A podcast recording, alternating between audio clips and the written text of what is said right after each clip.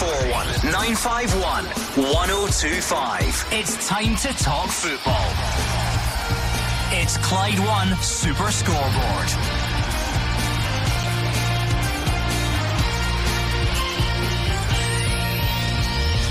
Good evening and welcome to Clyde One Super Scoreboard after another big midweek in the Premiership. Celtic were rampant and magnificent in a 4 0 win at St Mirren, according to Neil Lennon. Tommy Wright's Kilmarnock career got off to a losing start at home to Motherwell, and Scottish football clubs have been urged to apologise to survivors of historic child sex abuse. I'm Gordon Duncan. Joining me this evening is Gordon Dalziel and Mark Wilson.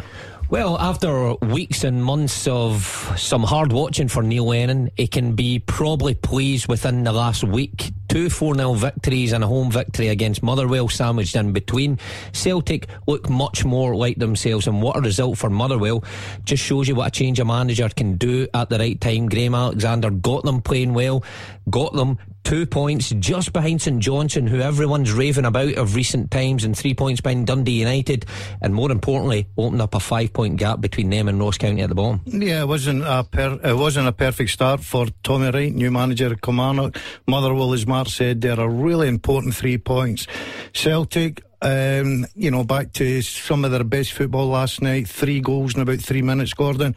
Uh, comfortable winners against the St Mirren team. It went to Celtic Park not that long ago and won 2 1. So uh, good things for Neil Lennon so far and looking forward to the weekend. 01419511025. That is the number you need. Come on here, have your say, and debate whatever you want with the guys. A couple of games last night, so that would be the obvious place to start. Celtic fans, what did you make of it? How pleased were you with the performance? Is there still that frustration that it, might be too little too late? Who's standing out for you? Um, I'm sure there were a few incidents within that game that we can discuss as well because there always are uh, at the moment. Killie fans, what about you? Um, lots to get through between now and 8 o'clock. Some big stories um, away from the football pitch today in Scottish football as well, so we will look at them later on. 0141 951 1025. Now, see, the thing is, right, when you two are in, there's always an air of chaos um, like like no other night during the week. And usually I like to at least start off on like a semi-serious note, and then if you misbehave and it descends into chaos later on, fine, these things happen. But I can't ignore the fact we're obviously, as I've been telling you in recent weeks, we're all spread out in different studios trying to keep ourselves safe. Uh, Gordon Dalziel just before I put his mic on at the start of the show, actually wasn't there, and he's come rushing in, and he's, he's pale white, and he's panicking because you've lost your phone. Have you found it? Honestly, I mean, look, no, at, look at the state it. of him through there. He's act, he's visibly shaking, sweating. He's going. To, he's accusing me of he's taking it. he asked me. He asked me sw- to swear on my seven-week-old child's life that I don't have his phone. I don't have your what's, phone. What's in that phone that's so important? Obviously something. Huh? That, to be honest, to There be fair few to him, that, uh, there's nothing worse than losing your phone. Yeah, I know, but There are a few phone numbers. you would imagine that between now and eight o'clock he can go without it, and he's got he's got something else to focus on. He's got a job to do. No, because quite often when we are making points, he's he's regularly on his phone. So you see that you don't have it, no? No, I, d- I don't either, honestly. I must be, I somebody. Somebody's taking my phone. I haven't. I will get them. Liam Neeson in there. I'll track them down. He's got a very particular set of skills. I was doing my sticker uh, book and now my phone's disappeared. when I came in, he's sitting doing his sticker book. It's a Honestly, nightmare, like a 10 year old kid. And he's obviously misplaced his phone because that was so important, the sticker book. Um, actually uh, listen, the listening audience will be so worried about it, so I'll keep them up to date uh, throughout now. Uh, There'll be a few worried about it. they won't be getting. they won't be getting a phone call. Right, 01419511025 or Twitter at Clyde SSB. Let's talk football. Let's see what happened on the pitch last night. Neil Lennon's heaping praise on his Celtic players after their uh, mini winning run continued at St Mirren. They won 4 0 last night, and the manager is confident they are heading in the right direction. We were brilliant. You know, I wasn't over enamoured with the first half. Thought we gave the ball away a lot under no real pressure. Um, so we had a word with them at half time, and then second half was just brilliant. Just really enjoyed it. Magnificent. Looked for looked like this lot this time last year, rampant, full of running, full of goals, full of quality. So yeah, difficult place to come uh, against the well organised side, and we have really done a number tonight. We've really taken them apart. Right, what did you make of it? 01419511025. Some high praise in there for sure um, from Neil Lennon, Mark Wilson. What was your take on it? Um, well, Neil's been like that over the past ten day period after after he had to go at his players at St Mirren, and rightly so. And you know he got a reaction from them, and he's got performances, and he started to build them back up and praise them. He says they were outstanding at the weekend. Uh, he said they took them apart. Um, my take on it, probably similar to Neil's in the way that the first half, I thought both teams were very ordinary. In fact, I thought it was a pretty drab game, pretty poor game. But I did think, in fairness to the players, the pitch had a part to play in that. Um, the groundsman did terrific to get it on, but it looked slippy. The ball was sliding all over the place. People were losing their footing. And the one piece of quality was the difference between the sides, Tom Rogic's goal. Second half, I thought they showed flashes again. Uh, what they're like when they're in uh, full speed, you know, foot to the fore. And Edouard looked much more like himself. Um, and once they obviously get the second goal, then they cruised and they were much better. But it's exactly what Neil Lennon wanted after that first mm. Mirren game at Celtic Park. A reaction like these three games have shown. Wins, but two of them very, very convincing wins. And that's all he needs in a minute to keep doing that. I mean, I'm very keen to hear from the Celtic fans and what they think, Gordon. So they'll hopefully give us a call right now. I'd imagine there's going to be that sort of split between people who say, well, you know what, we are where we are, and that was a much better performance, and I'm pleased with it. And there will be others who can't shake the frustration of, well, you know, that second half performance, where has that been? Um, yeah, I think that's uh, everyone's question. Uh, Neil Lennon, even the managers, come out and said, "Look, I've been waiting a long time for this sort of performance, especially second half." I thought Celtic played very well last night in, in spells, Gordon. I thought they moved the ball around very quickly. It was always going to be difficult because St Mirren made it hard for them. Um, but Mark's right. Once they get the second goal, then they just sort of uh, up to gears and three goals in three, just over three minutes. I thought Christie's goal was absolutely brilliant top drawer. Um, yeah, I thought there was a lot of good, a lot of good encouragement there for Neil Lennon to take out the game. Um, but they've got to keep that up. They've got to keep that consistency going. Okay, what did you make of it though on the phone? 01419511025. Martin is going to kick us off tonight. Martin in Kinning Park. Uh, what did you make of it, Martin? Happy? Yeah, um, I'm pretty happy with the performance. It's nice to actually watch a Celtic game where we get some kind of a reaction. Um, obviously, it was a game of two halves, and given the fact that the there was only one shot on target in the first half, and it was a bit of magic from the Wizard of Oz himself. Um, so yeah, um, I was I was really pleased at the end of it, but again, I'm, I'm more in the frustrated camp that it's taken this long to get that kind of performance. Well, I suppose the first goal might is the first goal sum that up actually, Martin, because that is vintage Tom Rogic. How many times does he do that? The way he can take the ball on the half turn and get accurate shots off at goal. Everybody knows he's capable. Does the frustration come about? Well, we've just not seen that a lot this season. Yeah, and it's also nice to see him on the park beyond the 60 minute mark. yeah. Um, so that's also a good thing. Yeah, I mean, Mark, I, I think those are f- fairly obvious points. You know, I don't think um, I, I, wasn't pretending to have uncovered anything really uh, original there because if you are a Celtic fan, you're watching Tom Rogic and going, "Oh, that's brilliant." And yes, we've seen you do it before, but it's maybe been quite a while since we yeah, saw you do well, it. Well, uh, the problem with Celtic this season is they've they've had a number of serial underperformers running throughout the team. And the bigger player you get, the more it's noticed. And Tom Rogic is certainly probably at the top of that list where he's underperformed. Now he was on his way out. Apparently, was, that's what I was going to say. Maybe you could put it paid to that. That he was on his way out. He maybe had his mind elsewhere. He now knows he's staying. And he's starting to slowly get his act together. But I mean, midway through a season, that's that's difficult to to then just flip into action like you used to play a year and a half ago. Very difficult, but you're starting to see glimpses now. Tom Rogic playing a slightly different position, um, which sometimes suits him when he comes in in that left foot. It was a terrific goal. Um, I just wonder about his future at Celtic and and if he's got a future beyond this summer. If there is a new coaching team, or if Neil Lennon stays, which Neil Lennon's saying he is going to stay Will Tom Rogic be there in the rebuild of Celtic or will they go elsewhere? Because the emergence of Turnbull and Christie still there in that number 10 position, eh, you're not going to go a full season again. I don't think we're playing Tom Rogic the right of a diamond. I don't think that's Celtic's way of playing, mm-hmm. and I don't think it will be in the future. So it's an interesting few months for Tom Rogic coming up, but no doubt he's been a terrific servant and he's shown over the years he can score goals like he did last night to kickstart things. Martin, is there a feeling that Celtic have now found a bit of a bit of form, and that's something that can be built on, or, or are you still overtaken by by the frustrations of it being kind of too little, too late? I mean, I, I, I think it is in all honesty, if I'm a realist, I think it is too little too late. Well, it's still mathematically possible. Um, but the the kind of inconsistency of form, we saw a, a, run up to the, the game at New Year against Rangers. And all of a sudden, after that, we've had the whole I don't want to go back to it, but you know the whole um, Dubai debacle, and then obviously the bad results after that. So we can't guarantee on a consistent run of results. We just need to take it one game at a time and see what happens. Um, but it seems to me as if potentially players like you're talking about Tom Rogic in his future, is he now playing this way to then try and get a move away from Celtic in the summer?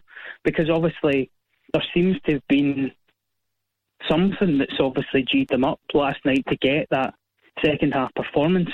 Is it a case of they're trying to um, basically work a move away in the summer or perform to their best so that they can get a better offer in the summer for somewhere else. Well, well, I, I think playing well from now to the summer certainly helps you as an individual and as a player. That if you're looking that way to get away to another club, get a bit of attention from other clubs, then you've got to up your game. I thought Tom Rogic last night in spells was absolutely brilliant because he is a fantastic football player. Um, but it'll benefit Celtic as well, because Neil Lennon just now is a manager who's desperately trying to hold on to his job at the end of the season he'd be quite happy with the fact that, you know, if Tom Rogic wants away at the summer, I would rather him playing well from now in the summer and benefiting Celtic and Neil Lennon, same way any other player there.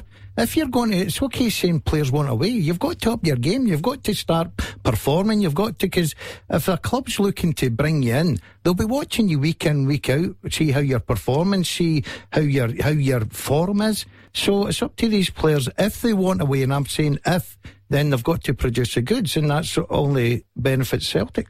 Uh, Martin, I think that's the first time we've had the pleasure of your company. Will you do it again sometime? Yeah, absolutely. Um, I do have a quick second point. Oh, go on then, make okay. it quick. Go on. Um, just uh, the reason I phoned up yesterday was the first time I phoned and I never got on the show, and it was simply to respond to one of the, the Rangers fans that was saying the Rangers were the most hard done by team um, by the compliance officer. Mm-hmm. Now, if you actually look at the stats from this season, Rangers haven't had a red card, one red card in any game in 90 minutes throughout the season, and they haven't had one single penalty against them in the league this season. So to say they're the most hard done by team is actually obviously by the compliance officer statistically they've had a 100% record this season.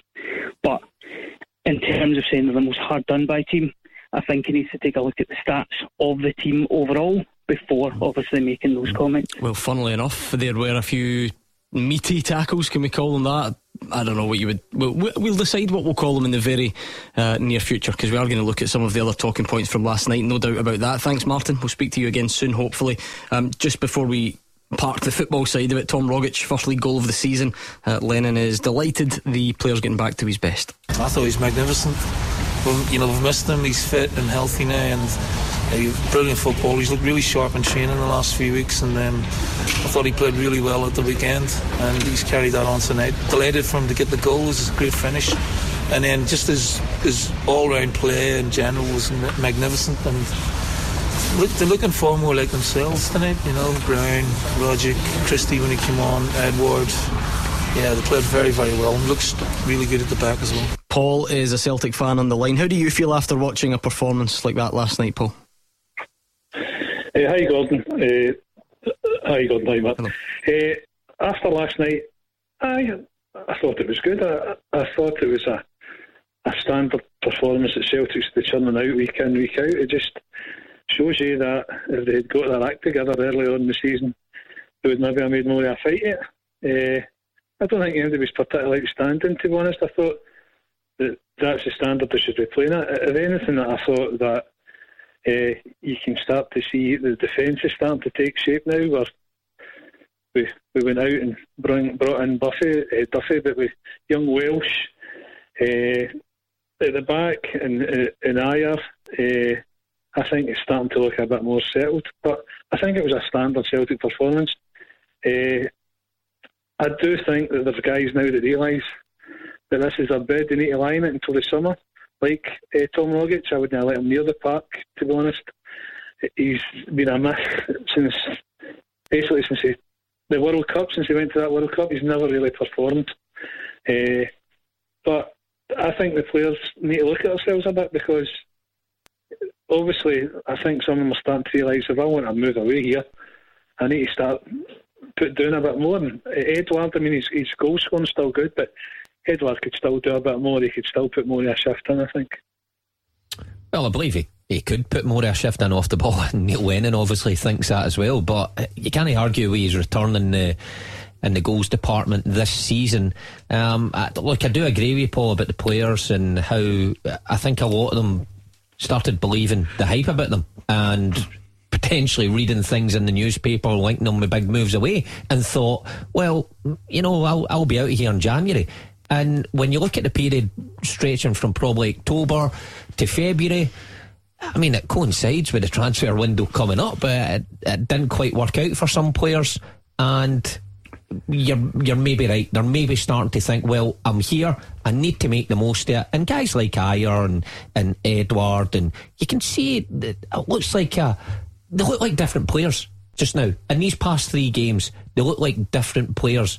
Um, and if you're a Celtic mm. fan, you're baffled at why the performance levels can go from so low to so high Paul, in the space of a couple yeah, of Sorry, Paul, I think you said that that's a something like a standard Celtic performance. So do you mean when, when Neil Lennon uses words like rampant and magnificent, you think that that is, is that over the top then? Is that just in comparison to what's gone before? You think that's the type of thing Celtic should be doing all the time?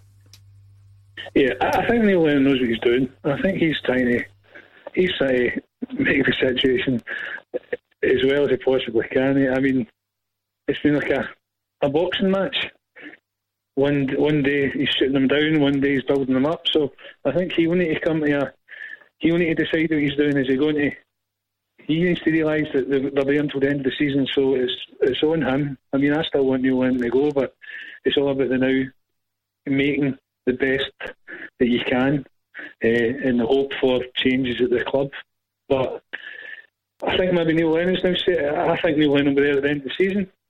No, I particularly want him to be at the end of the season, but so they need to make the best of it for everybody. So they need to get on. they need to do their best. Yeah. And then hopefully the, the best will come out of it. What else stood out for you last night, Gordon? Um, I, I, thought Tom Rogic in spells was was a different class.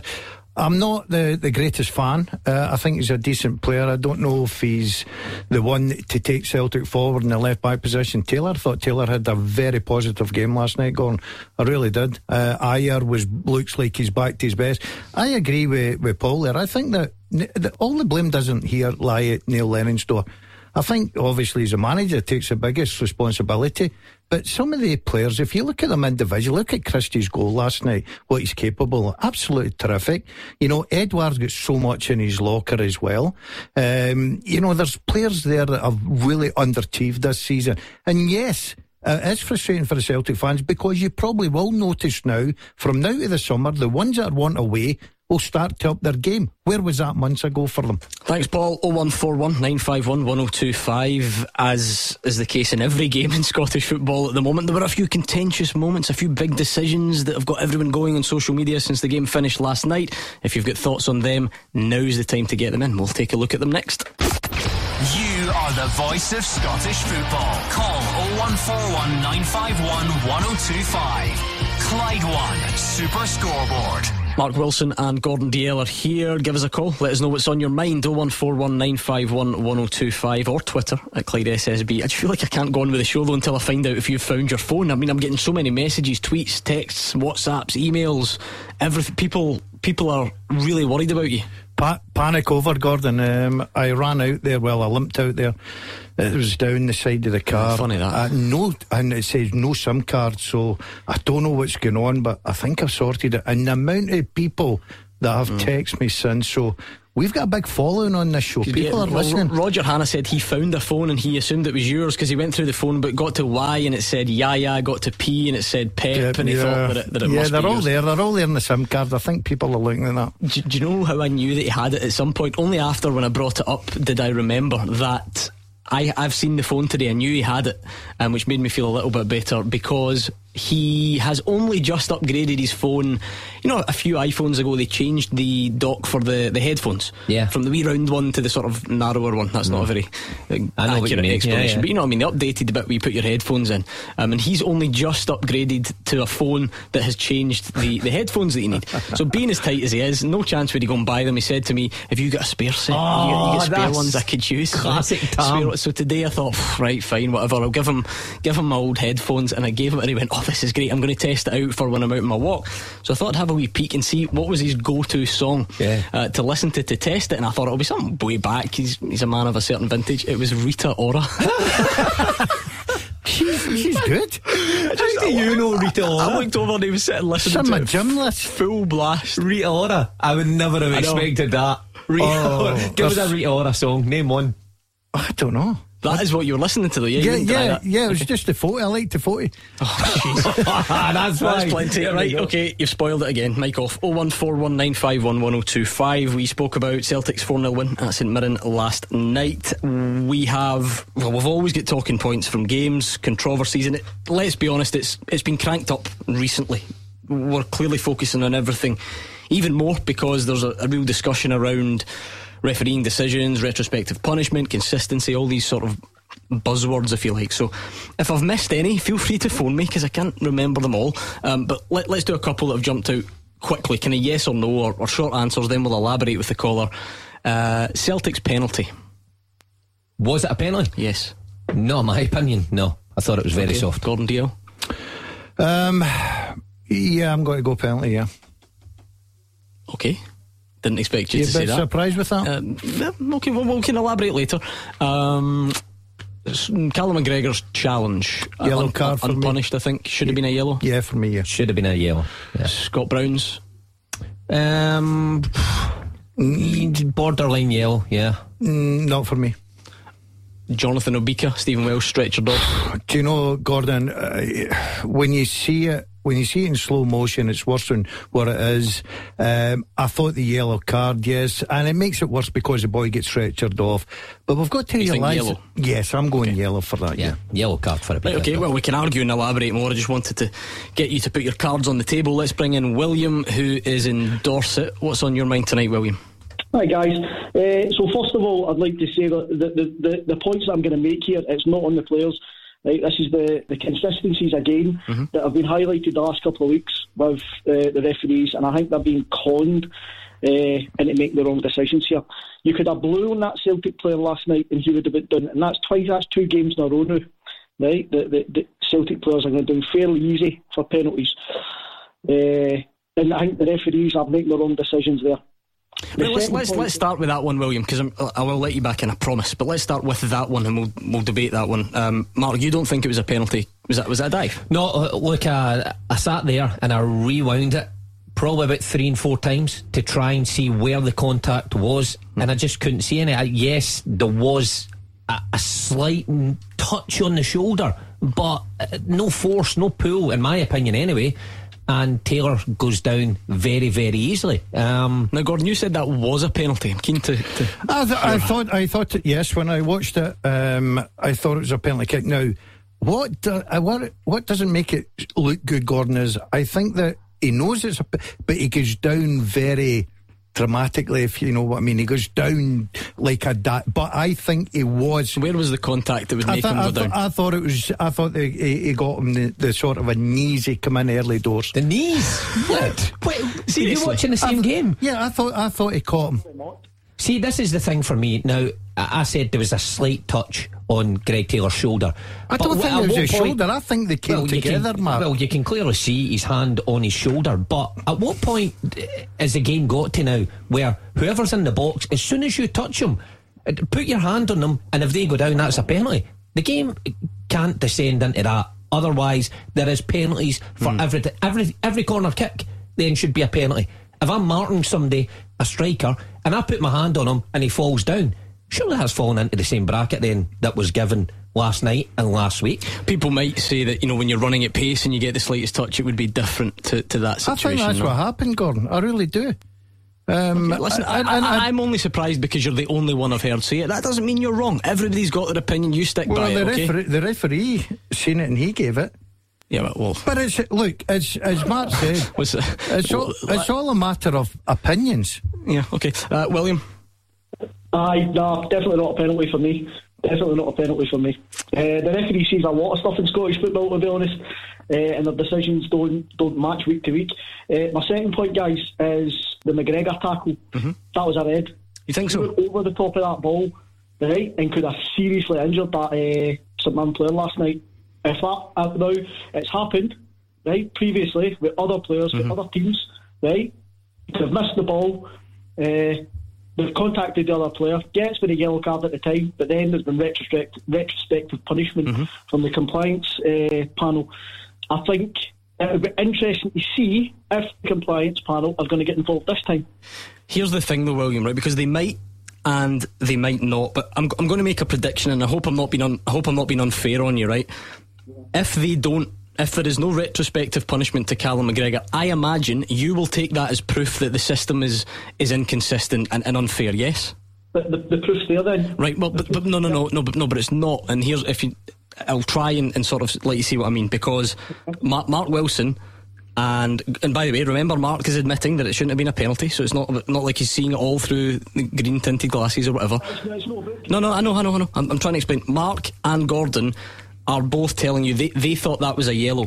Now, therefore, it's surely possible that if it goes to a panel of three referees, one or two or three of them might also think it's a yellow. And if that's the case, he won't be retrospectively punished. So Mark and Gordon are just using their judgment. They think it's a yellow. But if it turns out that he's not retrospective punishment, you're calling that proof that the system is inconsistent. Surely it's just a judgment call. Uh, right, so let me go back to a decision with Alfredo Morelos getting uh, a yellow card then.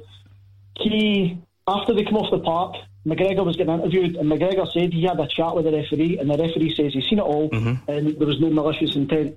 He had a chat with the referee. That goes to the panel, right? Yep. They'll interview the referee and the referee said, well, I didn't see it all. Yep. Correct. So it's it's it's all about the refereeing standards in Scottish football. No, I, listen, I get that, William. That we- we're clearly listen. If we're getting players punished retrospectively as often as we are, clearly referees are making a mistake. But I feel like I've asked you, I've put the point, and you, you went off to talk about Morelos and Darren McGregor, which you know, which was a couple of weeks ago. Mark Wilson, Gordon Dalziel, and many others, just innocently, in their opinion, think that was a yellow. So it is not beyond the realms of possibility then that any three man panel of ex referees or whoever else looks at it might also think that was a yellow because these things happen. But you've just told me that that will be proof that the system is inconsistent. How can that be? Because that's my opinion. And No. we're all entitled to their opinion. Oh, I get that, but you're calling it proof. That's the type of thing that you have to, to prove and, and provide conclusive evidence of. Um, it's a difficult one, Gordon, because, listen, I will never make any secret that stuff like this at times can be the, the currency for, for shows like ours. And there's obviously a lot in there with people will say that, they, they, that it's not all about what team they support and stuff, but sometimes it comes back to that how do we find the balance between yes trying to drive up standards and yes trying to find some sort of consistency but also not over scrutinising every single tackle well, we've opened a can of worms for ourselves, Gordon, because that's what's happening just now. Every single tackle. And remember, this is what you call a contact sport. There's going to be tackles, there's going to be decisions that referees make on the day that some will agree, some will disagree. But we seem to be tit for tat just now. We're looking at, oh, well, it's well, look what happened to a Rangers player, and then say, oh, well, look what happened to a Celtic player. It happens throughout the game in every league. Even in the championship, but it's not highlighted because it's not Celtic. and also again I, I appreciate this is what makes our show turn at times um, but the nature of it in this city you'll you will never get away from that. I'm not saying everyone does this but the amount of people that sent me pictures last night on Twitter of Callum McGregor's tackle and Scott Brown's tackle to say you better mention this tomorrow. Funnily enough I got no pictures of Jonathan Obika's tackle sent which, which makes you think, hmm, okay, what, what, what is the real objective here? Is it about really trying to drive up standards, or is it all about, like everything, depressingly here, does it all come back to that rivalry? I wish we would be able to, to get away from that sometimes. But anyway, thank you, William. Uh, in Dorset, 01419511025. Billy is in Alloa. What's your take on all this, Billy? Uh, yeah, much the same there. I, I just interestingly there. I've just heard Gordon say there uh, it, it's a contact sport. Is it a contact? Is it a contact sport? Because if if you go by the by what we seen last night on the telly with that penalty decision, they may as well take the contact duty because that boy should win an Oscar for that for that last night. The way Greg Taylor would do you, I thought somebody had shot him. Yeah, see the thing about diving, Mark, and I wonder if we've learned any lessons from from the Albian Ajeti one because there's a. It's easy for us to say, you know, that wasn't a penalty, but we very rarely see retrospective punishment for diving, and I wonder if there's a good reason for that. I wonder if it's hard to prove. You know, these guys have to provide conclusive evidence, and, and you make yeah. people agree. Ajeti, Mo, you thought Ajeti was a dive, yeah, yeah, yeah. Um, the, the, panel didn't. I had to go back. I think it was two or three years to find the last one, which was Darren O'Dea, mm. and then before that it was Jordan Jones at Kilmarnock do referees need to do more to spot it at the time? Because as we've learned with Ajeti this week, proving diving retrospectively when there is a level of contact seems to be quite difficult. Yeah, it's almost impossible to it's your word against the actual players and, and how he interprets contact. Um, yes, I, I believe Gordon what you say is the referees have to do better. Now, we've been on this show for the last couple of weeks chatting about retrospective action, about the compliance officer. And see at the bottom of it, what is at the bottom of it? It's referees getting the decisions wrong on the day.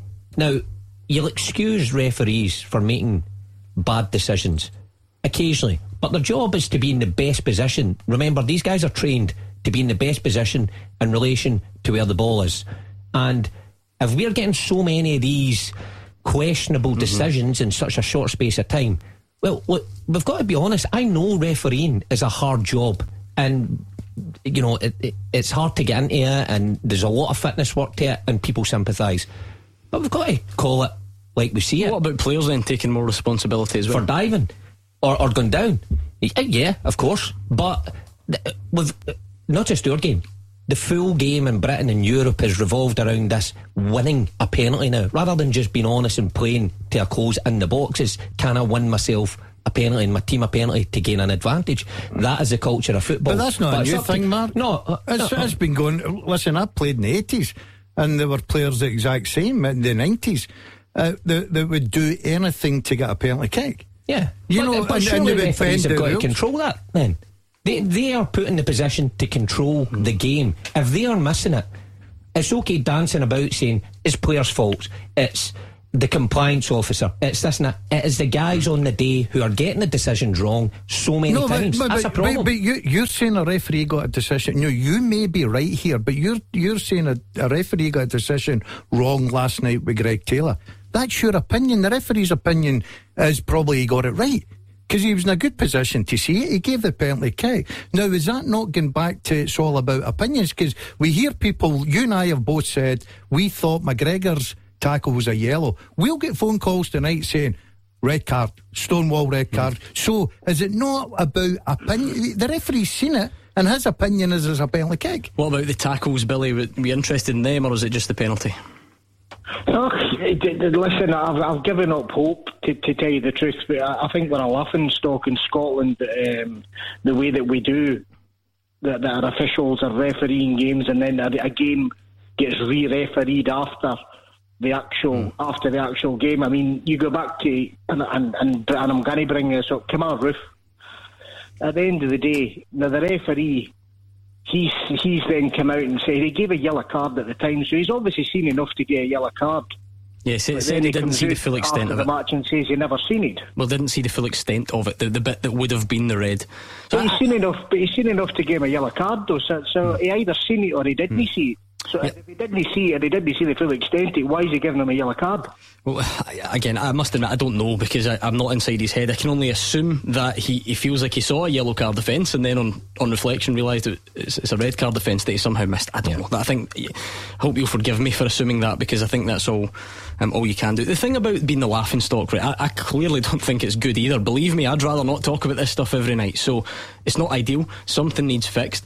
But, but let's bear in mind, look at our rich neighbours down the road. Twice in the last week, mm-hmm. yeah. twice in the last week, referees have gone to VAR, given red cards, and then they've been overturned on appeal with a referee who's then had the chance to look at it. So I could say that they're a laughing stock. You know, I, I'm not sure there's any need for that that sort of label to be to be put on it. I mean, yeah. they've got VAR and they're still coming up with that stuff. Yeah, and, and, and that's what I'm saying to Mark. We can we can have our own opinions, and this is this is full time referees in England. This is guys that are training every day and working every day. I mean, just be, be, and I do get that just because they've got problems doesn't mean that, that, that we should celebrate no, that. But, but look at the, the, the West. There's Soucek at West Ham. The, the oh, it was incredible. And to, to, to, actually go and look at that again and th- still still, still see, think yeah. it's a red is so. I don't know if we'll ever get away from that, and I'm not sure if people realise that. I don't. I, I, get the impression from some of the, the conversations on social media that we'll never accept that. And but you know, fun and games. Thank you very much, Billy in Alloa. Oh one four one nine five one one zero oh two five is a good time to call because we're going to get travel with Stephen, and you could be up next. Oh one four one nine five one one zero oh two five.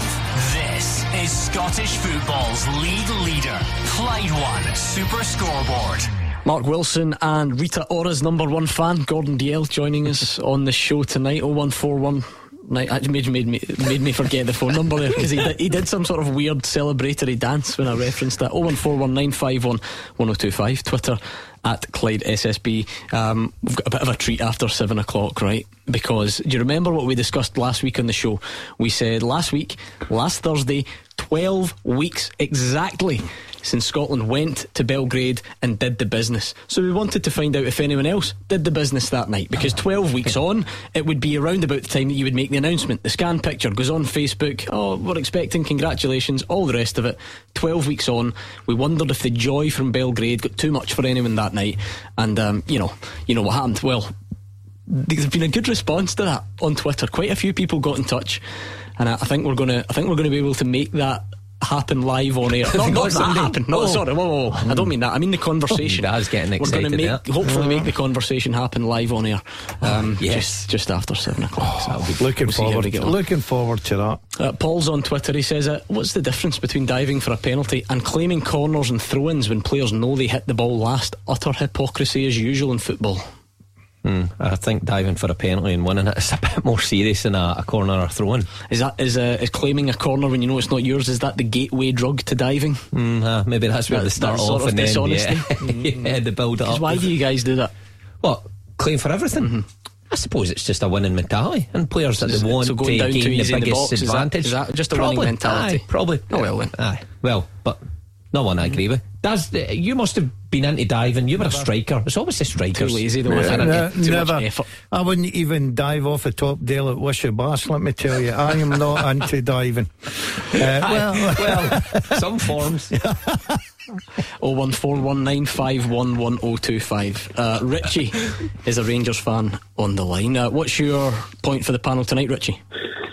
How we doing, Gordon, Gordon and Mark? Good, thank you. All right, Jay. How we doing? Um, the top deal at Wishaw Bascord, and that is some thought, by the way. I don't want to see that site. The speedos, yeah. oh, terrible. People are eating their dinner, Richie. just, a, just a couple of points. Um, no chat from me tonight on refereeing. Okay. Um, I've been listening to the show quite a lot in the last wee while, um, and it seems to be quite dominated by that, but I understand why. Um, it's just about Steven Gerrard again. I came on a few weeks ago and spoke about him. Um, a couple of points. The first one is really just sort of praise for Steven Gerrard and the way that he sort of conducts himself. Obviously, not only behind the scenes that we don't see, but actually, you know, when we do see him and the way that he speaks in the media, I think there's a lot of managers that can learn from that. Um, I think Rangers fans will tell you that he's kind of befitting of what we feel a Rangers manager should be, like Walter Smith, Graham Souness. Um, couple of points Pedro in terms of I know him, no, definitely not, right, mate, okay. definitely not. I thought you just missed him um, Pedro. No, no, I missed him out deliberately, mate, don't worry. Right, couple, couple of wee things, just in terms of calling on the game against St Mirren in the Cup, where he put in Bassey for Barisic. And then if you look at the Hamilton game recently, when he's brought in Zungu instead of either Jack or Davis, um, I just want the chat, and I'm not criticising him at all, please, please listen to that, because he's been sensational for us, but I just want him to play the strongest teams, get the 55th title over the line, and I just wanted to hear what your thoughts were on them. Gordon? Uh, yeah, um, I, am finding this very surprising, Gordon. The Rangers supporters are saying this. The reason being, we've sat, well, stood in here uh, night after night, and especially at the weekend, and spoke about the minute we see Rangers team, first thing we mention, eight internationals on the bench. Look at the strength of the squad that Rangers have. Rotation, Steven Gerrard, even in Europe, rotation wise, using it absolutely brilliantly. Yes, they didn't have a great performance against Hamilton, but you're not telling me the guys that are in the Rangers squad aren't good enough to go and play against the team that's bottom of the league. I'm not having that. Now, Steven Gerrard will not play his strongest 11 in his head every single week because he he built a squad, two players for each position. That's what he said when he came into the beginning, and he believes in the players. Now, one or two players, what happens is Rangers got a bad uh, day um, against St Mirren and Paisley. Bassey's the one that took the brunt of that. Rangers still had a very, very strong team against St Mirren. They had a poor performance against Hamilton at the weekend. They drew 1 1. Even the manager says we're lucky to get uh, a point out of the game. People are now looking at Zungu. Oh, it's his, his problem. Have a look at the Rangers team. I'm sorry, they're still good enough to go and beat Hamilton. All the credit and Sunday goes to Hamilton. I thought they were excellent. Richie, I mean, you, are right, perhaps, because we've got hindsight and you look at those two examples. So Sunday wasn't great, and you can say, well, it wasn't great, and they changed the team, so that must have been the reason. Similarly, St Mirren. But th- does that not overlook the fact that the way Steven Gerrard has chopped and changed the team this season is what's led Rangers to 18 points clear at the top of the league? Yeah, but well, perhaps so back in the weeks before when the fixtures were coming so quick, and so you know, I mean, they were they were coming like yeah. heavily like every every few days. But if you look at the difference the way that Rangers played the other day when Jack and Davis come on, you know, it, it was clear to see how better we were. And I'm not just pinning it on, uh, you know, the boy Zungu. All I'm trying to say is Gordon that he needs to play what he feels is the team, and he, he touched on it in his own interview.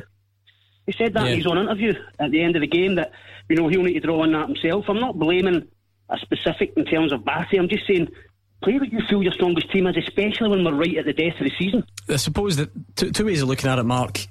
What he has in mind is his strongest team, his strongest eleven, they, they simply can't play every week because that's not the way football works. They won't. They won't play every game. But is is the is the solution that, that Richie wants maybe somewhere in the middle where yeah, you can leave out Jack and, or Davis, but maybe not both at once, and maybe not, and maybe not on a day when when Morelos is unavailable. Is it about finding a, a kind of happy happy medium? Oh, listen, I think it's harsh because you know Steven Gerrard has compiled a squad of players who are capable of coming in now the team. Now, if you look at his team selections over this season, with all the European games and cup games, he's never really made wholesale changes where there are eight changes to the side it's always been maybe uh, maybe four has maybe been the most.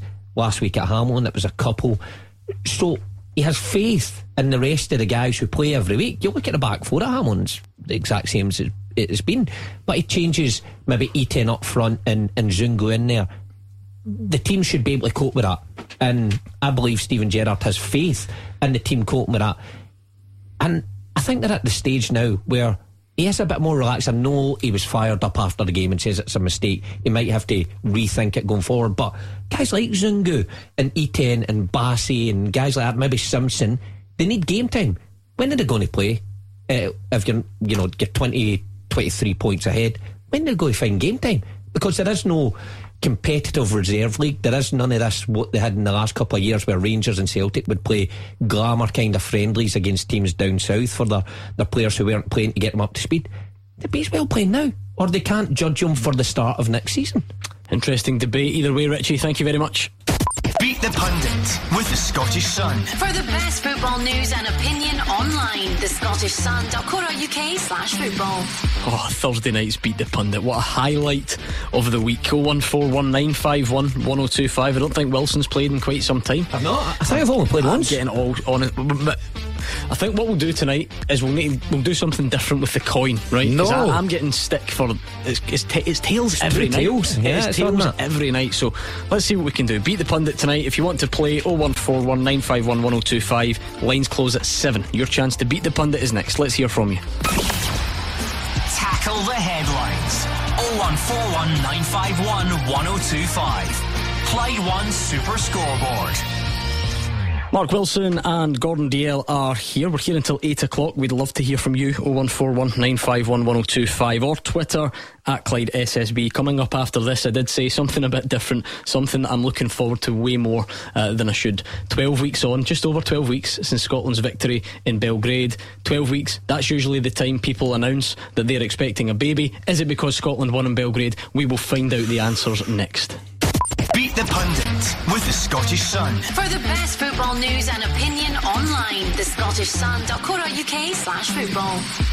Right, beat the pundit time. The man Halliday's getting a bit of a reputation. Did they win last night? Played 5 1 5 in 2021. Um, you, Gordon, are getting a reputation of. Of a, of a different kind. Um, but I have to say, do you know what? Played 21. Do you know what? A bit of sympathy for you, right? Because it's become clear to me that your mistakes get jumped on more than, than anyone else's mistakes. And it's all to do with him. It's Mark Wilson's fault. Because he laughs and he makes fun of you. Alex Rae had an absolute howler the other night, a Dalziel we would call it. And Hugh Keevins just gave a wee chuckle and we moved on and it was sort of forgotten about. Whereas you don't get to forget about your mistakes. So a bit of sympathy for you. No, exactly. I, I, I, will take that on board, Gordon. Don't worry about that. Uh, right, okay, let's meet. Great, thanks, thank you. on board. Uh, let's meet tonight's contestant who is Ewan from East Kilbride. How's it going, Ewan? I'm good. How are you, Gordon? Not too bad at all, thank you. Um, I'm going to do something different tonight, Ewan, because I'm getting major stick here. I don't know what's wrong with my tossing technique. I say that every night, um, but I, it's tails every night. Every night it's tails, which means the same pundits are playing. So simple solution tonight: heads. I'll just flip it round the other way. Heads it's Gordon Dalziel, tails it's Mark Oh, Wilson. no. Oh, yes. Yeah, why aye, not? aye, aye, go for it. Right, heads it's Gordon Dalziel, tails it's Mark Wilson. No. And it's tails again, by the way. No way. Ah, yes. so is it. Oh, there we go. Oh, yes, sir. Yes. There's something in that, No, right? come on. Right, go on in. Bring on It's you. Mark Wilson. Come on, so Ewan. I'm going to give Mark some Clyde 2 to listen to. I don't know if you heard it last night, Ewan. Basically, Andy Halliday's best mate, who's been trying to get through for weeks, telling Yeah. him, I'm going to get one over on you. He came on, Halliday beat him, and the first thing he said, Oh my goodness, it's so much harder when you're on than playing at home. So Yeah. Just forget forget that anyone's listening, right? It's just just you and I. That's the that's the way to think Okay. about it. But anyway, 30 seconds, you're head to head with Mark, and you can pass. That's all you need to know. Ready? Yep. Right, let's go. 30 seconds starts now. Name any Celtic player who's currently on loan from an English Premier League team. Shane Duffy. What group are Scotland in at Euro 2020? A, B, C, or D? D. Who scored the only goal in Motherwell's win against Kilmarnock last night? Alan Campbell. Which Rangers player wears number 9? Uh, Defoe. Which Scottish Premiership side were renamed from Meadowbank Thistle in 95? Uh, pass. Which Scotland international joined Newcastle in September last year? Uh, Ryan Fraser. Which Edinburgh landmark features on Hibs club crest? Edinburgh Castle.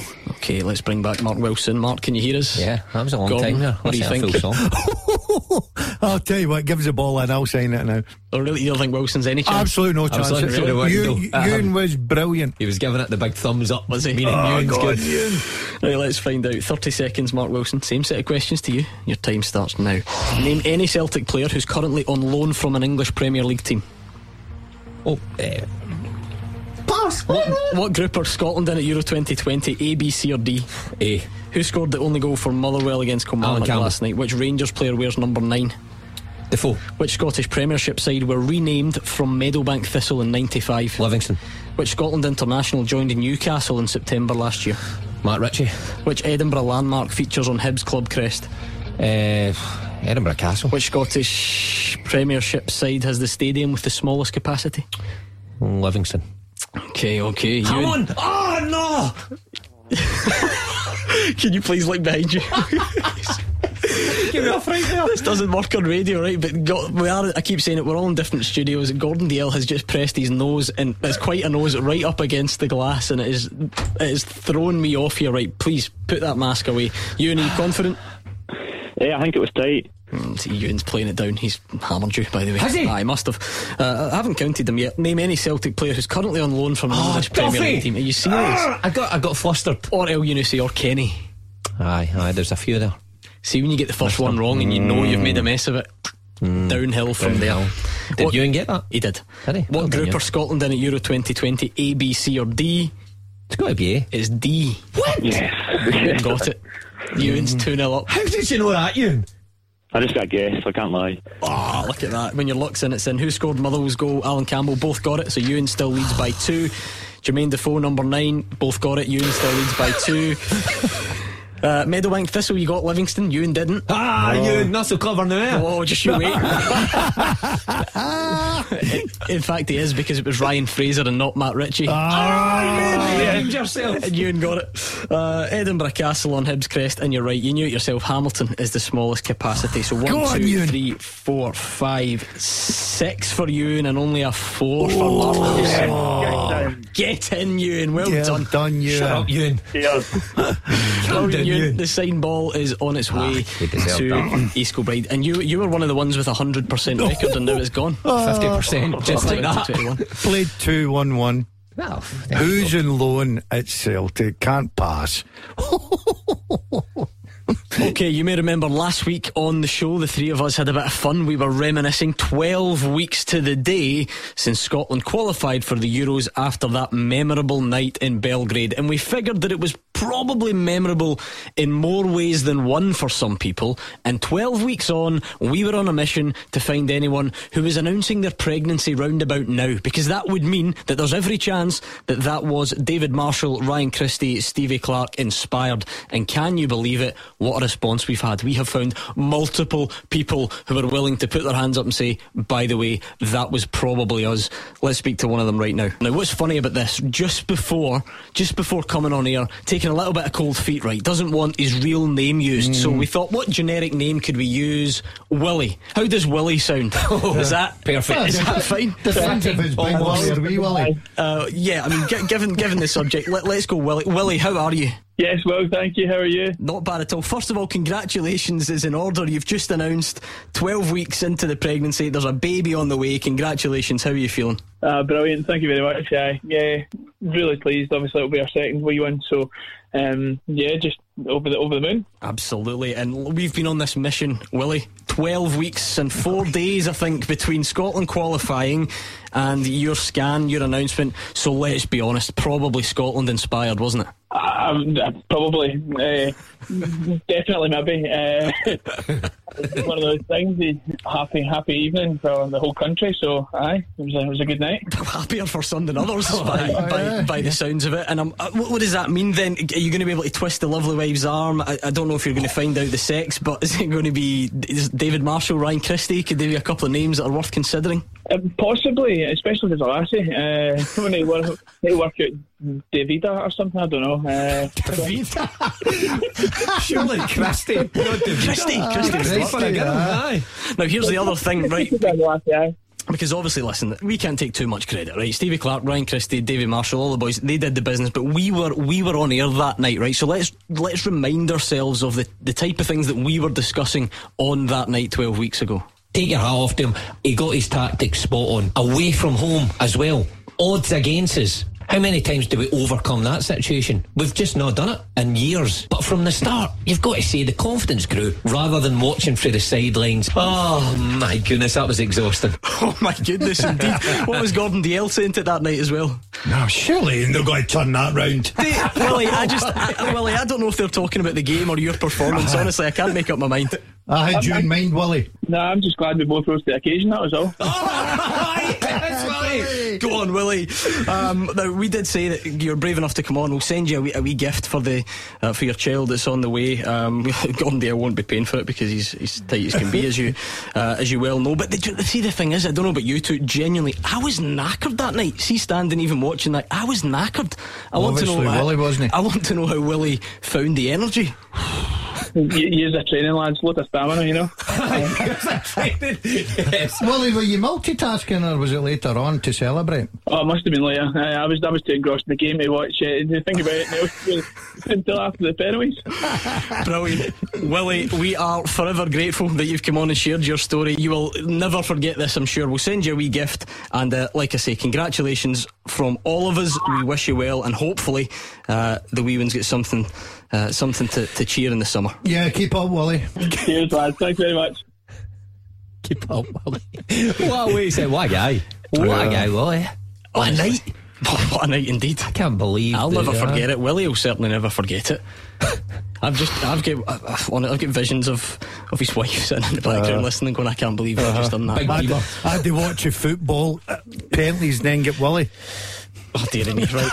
01419511025 on the phones at Clyde SSB on Twitter. Oh, you cannot trust you. If you, you you're just delighted that you found your phone. All the stress from earlier in the show I'm is okay. gone. Look at you, you're a, a relaxed figure kicking back. He's found his phone. Oh. Going to listen to some some Rita Ora on the way home, and all is well with the world. I'll, I'll get your thoughts on your team Motherwell's win down at Kilmarnock uh, a bit later on as well. So if there's any Killie fans, what did you see? Um, from from a Tommy Wright Kilmarnock team? Was, was was there enough there to fill you with a bit more optimism for the future? Motherwell fans as well, let us know. 01419511025. Let's bring in James, who's a Rangers fan in Kings Park. What's on your mind tonight, James? Uh, do you know, Gordon, just as I was sitting waiting to speak to you, I actually think what I'm going to say is probably going to infuriate both sides of the city. Go for it. Um, so basically, I'm on to kind of no defend referees, right, by any manner of means, but obviously the decision making hasn't been great on both sides, right? Roofe should have been sent off, Morelos, blah blah blah. Celtic had their their ones are all right, but could it be the case that obviously it's an important season for Celtic going for ten in a row, and even more so for Rangers trying to stop ten, get 55, first title in nine years. So could it be that internally referees have been told if you're not sure, obviously because there's so much at stake, you know, go with a yellow, and then it can be it can be looked at. If you're wrong, if you didn't see it, then you you can after the match you can say as much, as, and then it'll be reviewed. Um, It's, it's an interesting theory. Let, let me put it to the guys. Um, no, I don't think that conversation happened, in my opinion. Um, I think that opens up just a can of worms for the compliance officer. Now, I know they're kind of hid from our view, these people who make the decisions, but I would still find it a stretch that. Would- "Don't worry, we've got a trap this." door for the referee to get out of. Uh, nah, I, I suppose the, the only thing is, James, what would be the what would be the point in that, in the sense that surely the the act the, the, the main priority should actually be on the day because we've been through all this before, right? So I'm not wanting to blame one person or one club or whatever, but but for example, because it's the high profile one, Kemar Roofe's suspension doesn't actually benefit St Johnstone because they, they didn't get to benefit from it on the day. And if anything, he is now missing for games against St Johnstone's rivals. So St Johnstone would, would rather he played in those games. So the priority will always be what happens on the day. So this notion that we can, don't worry too much, refs, we, we'll clear it up afterwards, is that not, that would be counterproductive, would it not? No, definitely. But see, if you look at it the other way, they rush in and they send somebody off and they shouldn't have been sent off. Then they can't go back and give that team that man back for the rest of the game. Al- Also true, I can't argue with mm. that, but I f- I- without knowing for sure, Gordon, I feel like if there was a choice, I feel like what you would want to get right first is, is that day, because li- like I say, that that's what influences the outcome of games. No, I think I think referees are instructed simply, Gordon, and just give the decision you feel is right at that moment.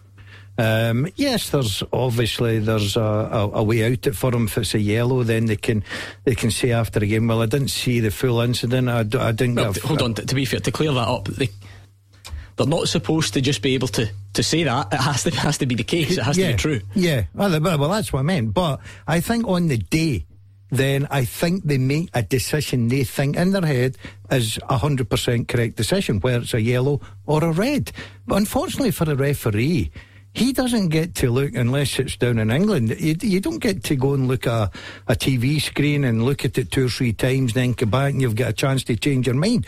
You've got a decision to make, and you've got to make it there. How many times is guys in, in in the house now is watching football odds guys in the studio sitting looking at replay after replay before we make our mind up. So I think it's a very difficult job and it, it's highlighted this year because of the importance of the league uh, and what's happening with between Rangers and Celtic. But it just doesn't happen with Celtic and Rangers. Uh, you know I, I witnessed one last week when Motherwell player McKinley went into the box and got his nose broken and never even got a never even got a free kick never even get anything, you know. So it happens in other games as well. It's, it's the way referees been coached this year. Now, this might be going back to what James is saying, but slightly different, I suppose.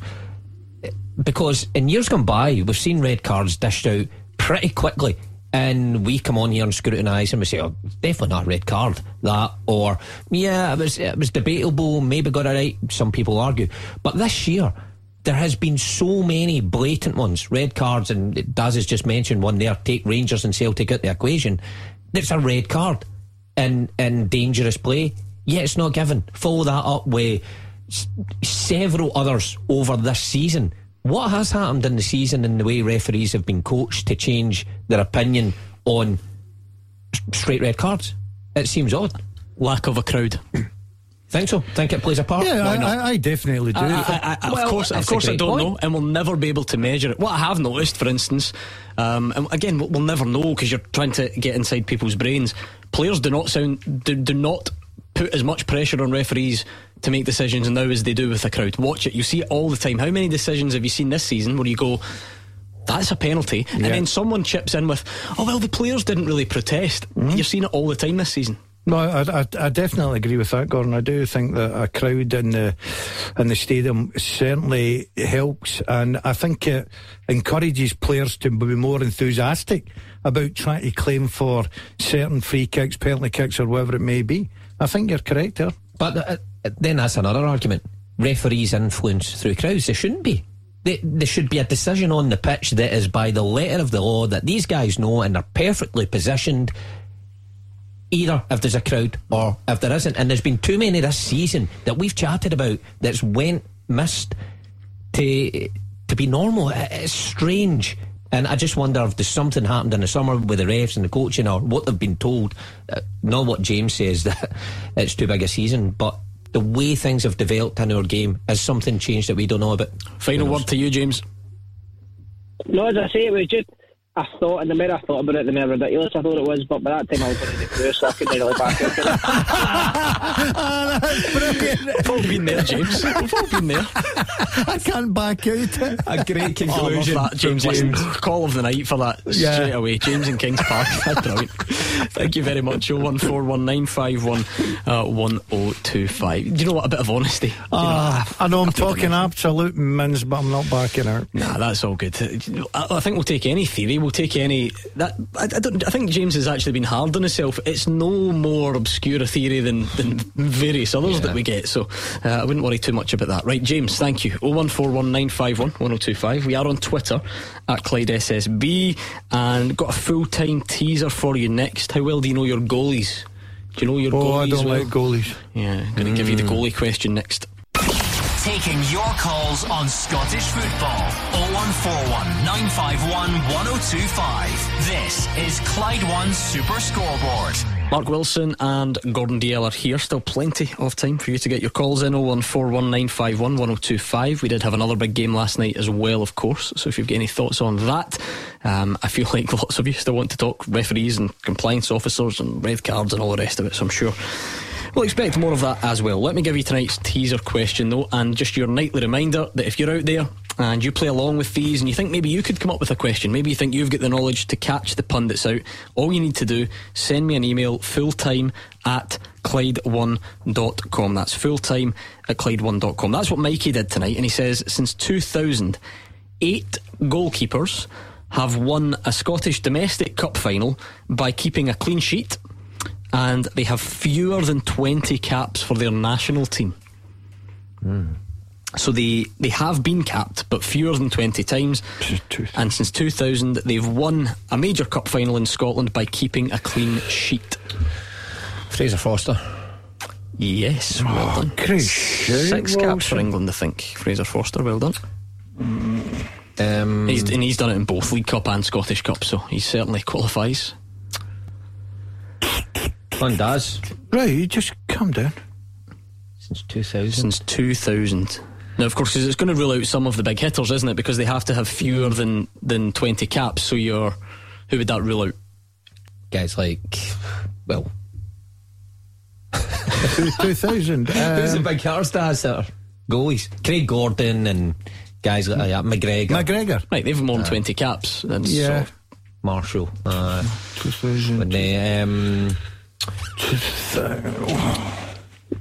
who was the one? The Aberdeen goalkeeper at the time, Jamie Langfield. No, when they won the League Cup. Alexander. No, oh no, he didn't keep a clean sheet, did he? Neil Uh, Alexander. Mm, yes, well, Well done. done, Daz. He's done again both um, the League Cup and the Scottish Cup. Neil Alexander, well done. Fraser Forster, Neil Alexander. One more, maybe. One more shoot. Yeah, maybe. They're the two of the easier ones, obviously. Yeah. Wait till we get to the hard ones. Well, I mean, what- do you two even have a strategy for these things? Do you just see what name pops into your head? Yeah. Pretty much, Have yeah. you thought about starting recently? No. Or Nope. Um, Whatever comes first. uh, who was the recent cup finals? Ah, who was? Come on, Daz. Scottish Cup. You're good at this. Celtic. Celtic, come on, d- Mark. What? Uh, Bain's not one. Scott Bain. Scott Bain. Scott Bain. Well done. We got there in the end. You managed to talk yourself out of it.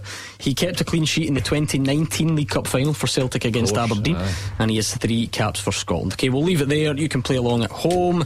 We're looking for since 2008 goalkeepers who've won a Scottish domestic cup final by keeping a clean sheet, and they've got fewer than 20 caps for their nationals. I'll give you some thinking times. Uh, Steve is a Celtic fan from Renfrew. I feel like introducing a rule, Steve. I hope you don't mind. I feel like because everyone's so bogged down in, in referees and compliance and all the rest of it, if you want to make that point, that's fine, but you need to start with a football point. You need to tell me what you made of the game last night first. I thought was a game of two halves. I Celtic uh, were quite he- edgy at the start and then they kind of grew into it in the first half. That magic turned the game, I think, and then at half time they came out a different team, uh, very positive, cracking the ball, uh, not back to themselves, but a bit more confidence about them. Uh, What do you, is, is it about that word you mentioned, Steve? I wonder how important that is. Confidence, because actually Celtic uh, kind of did it in reverse at the weekend. They looked good, they looked in control against Motherwell, but then as soon as Motherwell scored, that seemed to go. And if anything, they, they could have dropped points at the end. Uh, uh, Is confidence playing a part based on where this team has been in the last few months? Definitely. Um, I think at the start of the season, there's a lot of kind of problems with the COVID and all this, and, and some very bad decisions, especially in the transfer window, uh, things like that, and some of the decisions they made since then, especially Dubai. Um, so, uh, you know, the season's kind of over, I think. Um, but, you know, you've got to try and build the confidence at the end of the season, see how it pans out, Yeah. and then you can go from there, I think. Mhm. I mean, we all become great amateur psychologists, don't we? You could say that. Well, now now the pressure in many ways is off for Celtic, so it, it's easier to play with a bit more fluency, um, or or maybe it is just it's, it was always going to take a while to get a bit of confidence back because of the, the run. uh, I mean, Neil Lennon said probably the opposite that his players have missed the fans for the pressure. Now I'm well aware, and Daz is well aware, the pressure playing for either side, Celtic Rangers in front of packed houses, and he thought his players have been missing that pressure. Um, so to say because it's off, they're starting to play well. Look, these guys are quality players. It's been too long a gap. You can afford certain players to have off days, maybe a couple off weeks, and they get back to form. But collectively, for the full, almost the full squad of players, barring one or two, to have four months off form is is a stretch. That No, I- no, I, I sort of mean now though. Right, that, I'm not saying that causes the form, but it's bound to be a byproduct. And then once you start to hopefully come out of the other side, you're never going to just switch it back on. Oh, you're never right, going to sorry. have that. You know, you're never going to have your sort of swagger back straight away. I'm not saying that they've been poor because of confidence, but does it is it almost a chicken and egg type thing? Yeah, I I think. I He's just think thinking about his dinner. He's no idea what No, no. going to say, he's thinking of chickens and What's he talking about? Chickens and eggs. No, I, I, I think the confidence is growing. if you st- if you keep winning games, Gordon, they got a good result against Kilmarnock, scoring you know four goals. They get four goals last night. Now, the the reason I, I thought Celtic's performance was good last night, it went back to a season ago when Celtic would come out and it'd be, the game would be very tight. And then within five minutes, they'd scored two, three goals. They up to pace, up to ante, and they just were clinical. I seen a bit of that last night. There's still a long way to go. I think Mark says it as well. They've got very, very good players. That's what you got to remember. They have got very, very good players. Now, there's no doubt some of them will be told to start upping their game because of the summer's coming up. The transfer window is opening, and some of them obviously want to get move on to pastures new. Some of them will be looking at what happens if a, a new manager does come in. I want to be at the top of my game. What happens if Neil Lennon stays? I want to be in his plans. Uh, yeah, for Celtic supporters, it's a bit late, but they have to start somewhere. And so far, they're starting to progress. They've got difficult game on Sunday away at St Johnstone. We'll see how we go with that. But they just can't keep taking one step forward, two back. They've got to go and press on this. All right, Steve, you've done your time. You can mention referees here on in. On you go. Thanks very much. uh, just two points in the referees, I think, is a bit uh, kind of, not cheeky, but a bit kind of hypocritical for a, a Rangers fan to come on and moan about disrespect of refereeing when at the time, you know, everybody knew, every dog knew that the, in four games, uh, Rangers players should have been sent off for four kind of horrendous tackles, but they weren't dealt with at the time, you know, dealt with it respectively. So in those four games, they should have been doing it 10 men at critical points in the game. What, what, what are the four? Because obviously Morelos has got two retrospective bans, Roofe with another. What's the fourth? Uh, what was the fourth one? I'll, get, I'll get back to that one. It was four. Okay. There's four, definitely four games. Mm. The United game, the Hibs game, uh, the game against uh, Hamilton, and obviously the St Johnstone game as well as a game. Somehow the St Johnstone game is a, I think a penalty. Well, St Johnstone's Kemar Roofe, but at Hamilton, I don't remember. Don't remember what you mean by that. Anyway, three, three, a three from my knowledge. You say four, but uh, carry on with the more general point. Um, get straight. When Celtic come back in the Bayern, they they three games they drew killed them. That got killed the league. Mm-hmm. But we're just talking about the three games you're talking about there. Then okay, the last I said four, and maybe three. Um, they make big differences in the league title. So you know things like that. But the point I'm making is that, that, that Drays were disadvantaged at the time. The disadvantage after the game, but they weren't disadvantaged at the time. Now, another other point I'd like to make is you, you talked about the Motherwell game. Devante Cole um, had a tackle, wee naughty tackle after the event on Sorrell. Mm-hmm. Now it wasn't it wasn't like a Beckham kick, a wee flick against Figaro in the, like Mm-hmm. Argentina. It was an actual two hands in the deck, donkey kick to the chest. Now how that boy got away with that, I don't know. Because the, the referee in that case, Nick Walsh, said that he he saw it all, and his assistant, I think they, they saw it all. They saw the incident in its entirety, and therefore. The, the retrospective punishment cannot kick in. There is no further stage in the process if the referee is content that he saw it all. So it's a mistake on the day. Yeah, okay, I can understand that. At that point, the compliance officer can and say, "Look, hold on a minute. That's that is that should be that's that is all No, seen it." no, you can't do that. Well, I should. But, but then that then that becomes really difficult, Steve, because everybody keeps telling us that we shouldn't be re-refereeing games. Not only do you want to re-referee the game, you want to do it in a way that isn't even possible in the the procedures and in our compliance system, the protocols that we've got. My main point is this: players in the league, not just Celtic, can go out with the confidence that they can go out and basically make tackles that are a bit suspicious, knowing that there's a 50-50 chance they're going to get away with it and they'll get arrested retrospective. You look at the one, uh, who was it in Welsh last night? That was over the ball. It was after the event. It was over the ball. The ball was away and on his ankle. That that could, that, that boy could out for a couple of weeks. Just as he's just as he's thrown up a defence. So you think Obika, Obika should have been off last night? Uh, It, it was over the ball. It was out of control. When I saw that last night, I thought that boy's off. Didn't it? I think he got you a yellow card. Didn't he? Didn't he get a yellow card? Yeah, he did, Mark Wilson, and, and you thought that that was I that mean, was uh, right. yeah, I, I, Steve, I thought that was a yellow card now, uh, as was Cal McGregor's and Scott Brown. But what what stage do we get to in football that you can't tackle or or make uh, make a genuine attempt to play for the ball? Listen. Uh, these things happen in football. I, honestly, see when I seen that tackle last night, happened to me in my very first week of pre-season training, Dundee United, with one of my teammates in training, passed the ball, he came in late, caught my ankle, I rolled the ankle, and I was out for weeks. It happens. It's a contact sport. Not every tackle that makes contact with somebody's leg mm-hmm. is a red card.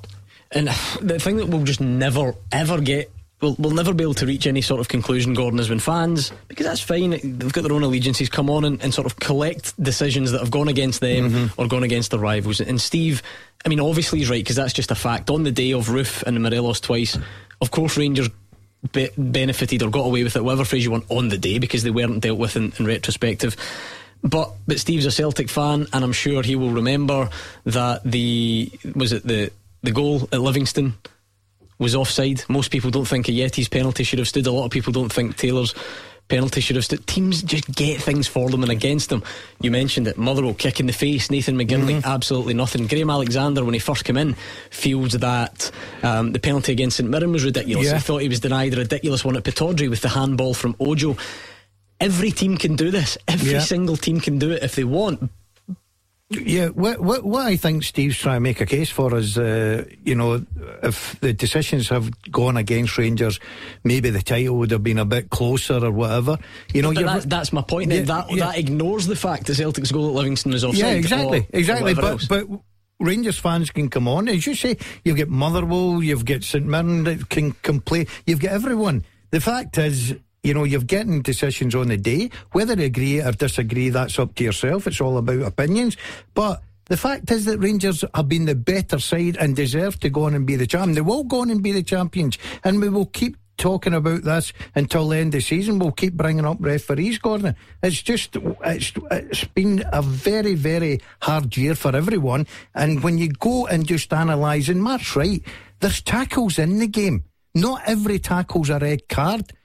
It's as simple as that. I think that we made decisions tonight and saying, well, uh, we thought McGregor, brown, yellow. I thought Obika's was a yellow as well. Unfortunately, Welsh, as Mark says, you can get contact and then roll your ankle. And unfortunately for the boy, we hope he's, he's back very quickly. Stretchered off, it makes it look a lot worse.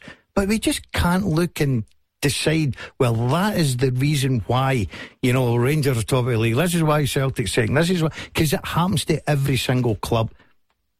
Okay, we'll leave it there. Thank you, Stephen Renfrew. Very quickly, throw another name at me each on the teaser. What about Stefan Klos? Uh, no, I don't think you get any caps. I think that rules him out. Do they not? Oh. Uh, what about um, Murray Lecky threw that one in, but he's got another good one for you. Looking at Callum through the glass. Okay. There.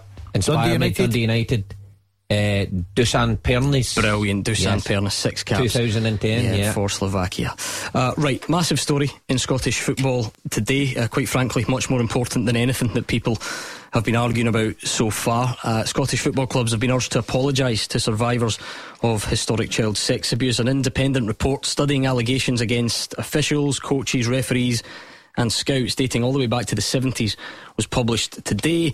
Uh, it concluded in the vast majority of claims no one in Scottish football knew for sure about the abuse at the time, but it said suspicions in some cases could have been investigated. This is a massive story. It's a big deal. It's extremely serious. I don't think you need me to tell you that. But we're joined at the moment live in the show by our sports reporter, uh, Andrew McLean. Andrew, can you hear us all right? I can indeed. Andrew, you can. You've been all across this story. Anyone who listens to Clyde One through the day will know it's been top of the news bulletins every hour, lots of stuff online. Kick us off by giving us an overview of what's included in that report. Yeah, well, it's a very long report and a long awaited report as well, with the SFA publishing this independent review into historic child abuse. Heard their personal accounts of 33 people stretching back to the 1970s, and while it's far from an easy read, it's a very significant document. You know, you need to pay tribute, first of all, to the survivors who came forward and told their stories to what will hopefully be to the benefit of everyone in Scottish football going forward. The report makes a number of recommendations based off of those accounts. I think it's almost 100 recommendations of what clubs, organisations, individuals should be doing to help learn from the past and make sure nothing like this happens again. The first and probably the most significant of those is asking Scottish football clubs to issue an unequivocal public apology to those that have been affected by historical child sex abuse. They're also looking for cultural changes in our game as well. They want to address systematic and structural issues uh, like how homophobic attitudes have maybe silenced those in the past that have been abused. The SFA say that 80% of these recommendations have already been met and are now striving to keep building on that. What clubs are mentioned then within the report? You know, you say the main recommendation is, is offering that apology first and foremost. So, what, what clubs are referenced? Yeah, a host of clubs are, are mentioned. You know, senior football clubs in our country named in this report, named in the testimonies. The likes of Celtic, Rangers, Hibs, Motherwell, Partick Thistle, to name a few. Partick Thistle were actually the first club to come out today. They wanted to apologise sincerely to anyone personally affected by historic abuse within our game. Hibs also issued a statement today saying they deeply regret what happened and praise the courage of the survivors in coming forward. There's been plenty of response from elsewhere as well. I spoke to SFA Chief Exec Ian Maxwell earlier. He's hopeful clubs will step forward and do the right thing. Clubs will be reading the report. Clubs will be as horrified as anybody else reading what is a very, very difficult report to read. As you've said, the, the, the narrative from the survivors is, is harrowing and it's appalling to think that any individuals have been subjected to that, and I'm sure clubs will do the right thing uh, going forward. And I think earlier you described it as, as either a landmark moment or a significant moment. This this coming out today. How do you see, or how do you hope to see the, the landscape of Scottish football changing as a result of this report today? I think if I could have one thing that comes out of this report, I would ask everybody involved in Scottish football to read it and understand it because I think it's really, really difficult. It's a harrowing read at a human level, you know, as a, as a parent of kids who have been involved in not only football but other sports. It's really difficult to comprehend that those type of instances happen throughout sport or throughout any sort of sector. I think if I had one wish to come from the report, it would be that there is a real understanding of the dangers um, and everybody understands the part that they've got to play in eradicating this because it's not something that the Scottish FA can do on its own. It, it takes everybody involved in football to make sure that we stamp this out. So that's Scottish FA Chief Executive Ian Maxwell. Um, Andrew, there's clearly lots of lots of aspects to this. Um, most importantly, obviously, is the survivors. That goes without saying. Who else is, is saying what? What what's the reaction been like? A survivor earlier on, Peter Haynes, as well. He's welcoming the report. He says he was abused by an SFA referee as a teenager. He was one of the courageous people that came forward to help with this review. And despite now having a positive overlook now as a result of today's review, he's been left frustrated by just how long this process has taken. My intention um, when I started this process was just to inform the SFA and the police and everybody what, what was actually going on. Um, but it's taken me 25 years to get to today. How does that make you feel that how long this journey has been for you? I think it's shocking. I think it's shocking to be turned away so many times after informing so many people. Um, I've also had to live with the fact that despite all the things that I did, the, the person that abused me um, went on to abuse other other children um, after I informed the SFA and the police, um, and he continued to do that until he died. Incredible bravery. Um, first and foremost, Andrew, you mentioned Partick Thistle have already apologised very quickly this afternoon. Still nothing else. Nothing else. No other apologies from the other clubs mentioned so far apologies, but you know it remains to be seen what impact this review will have on the, the future of Scottish football. The SFA certainly feel the recommendations that have been put in place is them taking the, the steps in all the right directions. You know they can't do it themselves. They need the help of everyone involved in Scottish football to make sure these horrific incidents are a thing of the past. But I'm sure we'll all have a, a watchful eye on what clubs have to say in the coming days in response to this as well. Yeah, I was going to say what what is next then? How where do you even begin to try and, and right some of those horrendous wrongs. Maybe I don't think you, you ever can properly, but what, what's next? Yeah, well, you know, speaking to Peter Haynes, who, you know, tried to put things into perspective, he was saying, you know, for him, it's not about compensation. He wants people to take responsibility. You know, he wants those apologies. He wants people to, you know, front up and, and say that what they did was wrong. And, you know, those are really the first steps that they can take to try and right those wrongs, if that's even possible, of the past, but to make sure that, you know, these mistakes never happen again. And then I suppose for other people, they would perhaps say that, that sorry's not enough and that there has to be compensation or something else uh, along those lines. Thank you to Andrew McLean. Obviously, a hugely significant and serious story that Andrew's been all across. Like I say, it's been all over our, our news bulletins today. If you want to read more, I'm sure uh, there is more on the, the news pages of our website. Mark Wilson, it, I mean, listening to the bravery of some of the clips and uh, reading some of it today. It's not easy, but it's important. Yeah, of course. Um, you know, looking at it through the eyes of a father, two boys, nine and thirteen, uh, and thinking uh, some of these survivors were that age where abuse was was coming on their doorstep. It makes me sick to my stomach thinking about that. Also, you know, as a player going through the system, and the belief and trust I had in managers, coaches, physios, referees at that time was huge, and you, you looked up to these people. And to think there was other players going through a different lifestyle from me, with, with horrendous things happening to them, is hard to think about. And look, no matter what club you support, Gordon, we've all got to hope that the clubs come out and apologise, whoever was involved in this, um, and apologise for the horrendous events that took place. All right, we'll park that for the meantime. Thank you to Andrew McLean for joining us and trying to, to give us all the details. We'll be back taking more of your calls next. Number one for football in Glasgow and the West. 0141 951 1025. Clyde One Super Scoreboard. Into the final part of tonight's Clyde One Super Scoreboard. Gordon Dalziel and Mark Wilson are here. We've got the teaser that's up and running. Full time teaser. Can you name the eight goalkeepers since 2000 who've won Scottish domestic cup finals by keeping a clean sheet. They have fewer than 20 caps for their national team. So they have been capped, but fewer than 20 times. Uh, Murray Lecky has got a good one that you're waiting for. Kevin Herron, I think, has got two of the ones that you're looking for. Yep, he's got two of the ones you're still looking for. Um, some interesting shouts coming in. What did you get during the break? Give you a bit of thinking time. I mean, I can't tell you how hard it is conversing with Gordon Dalziel through a couple of panes of glass where he's trying to act out what the name is. Daz, do you want to give the name that you got? Well, I, when I'm stuck, I always go for people that's been on the show. And a goalkeeper, I remember, okay. Cammy Bell. Yes, well done. And I must say, watching you trying to mime Bell to Mark Wilson was extremely concerning. Uh, and I hope I never have to see that again, I must admit. Cammy Bell is indeed one of them uh, for Kilmarnock against Celtic. Were you involved that day, Mark? I, I was in the stand, so it was nothing to do with me. So I was sitting back laughing. Well, two ways of looking at it. It's either, sitting back laughing. How poor is this? it's either nothing to do with you or you were that rubbish. I was that rubbish. even- No, no, yeah, they, are. I was that okay. rubbish. Listen, another one. Can I give you? Well, between two.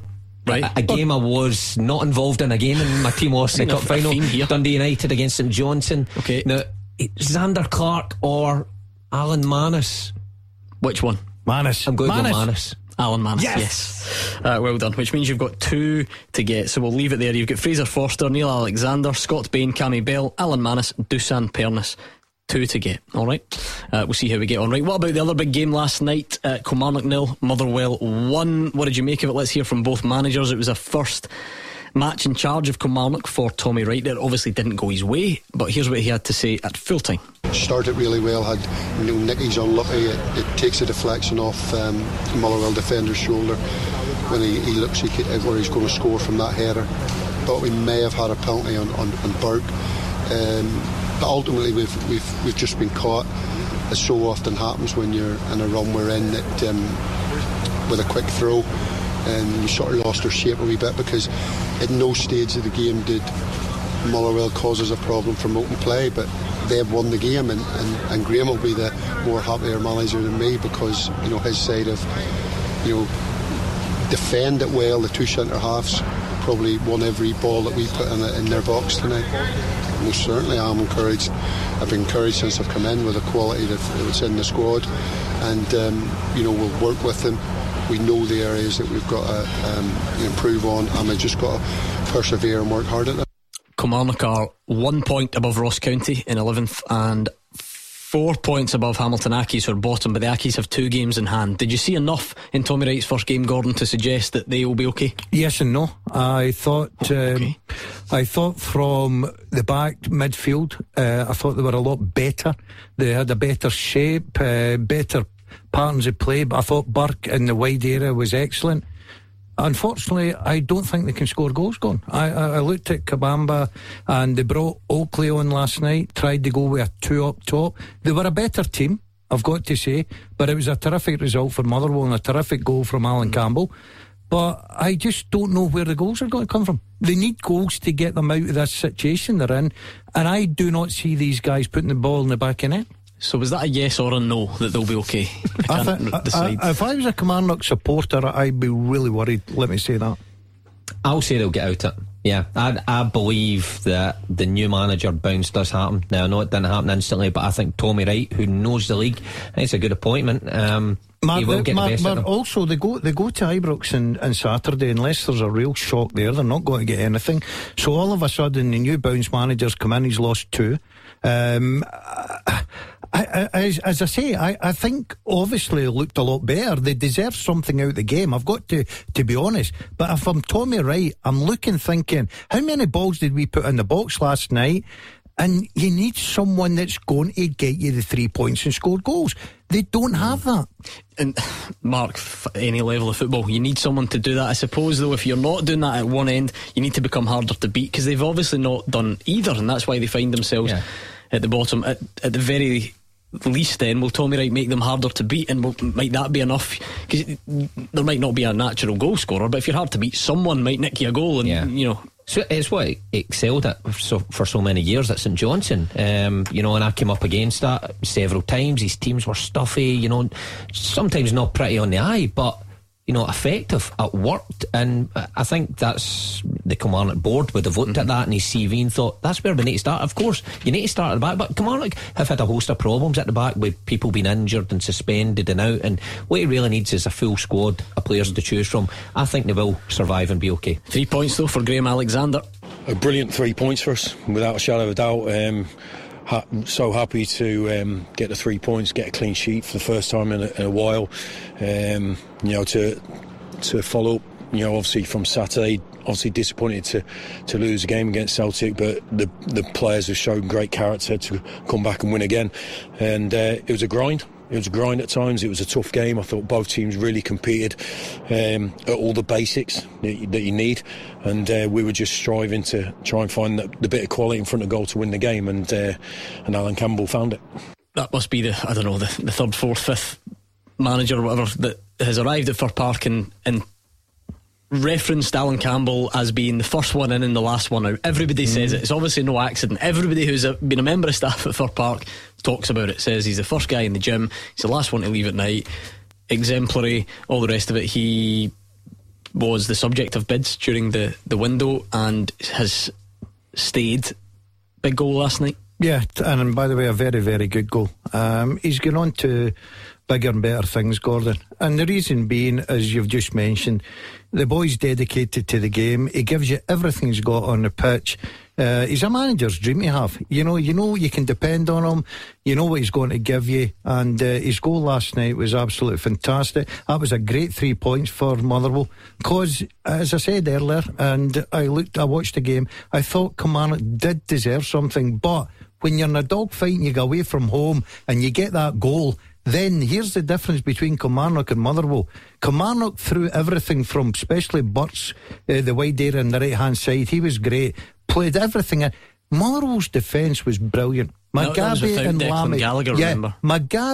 And Lamie and, you know, Donald and um, Carroll, the, the back four, they just defended the box and said, put it in here, we'll go and win it.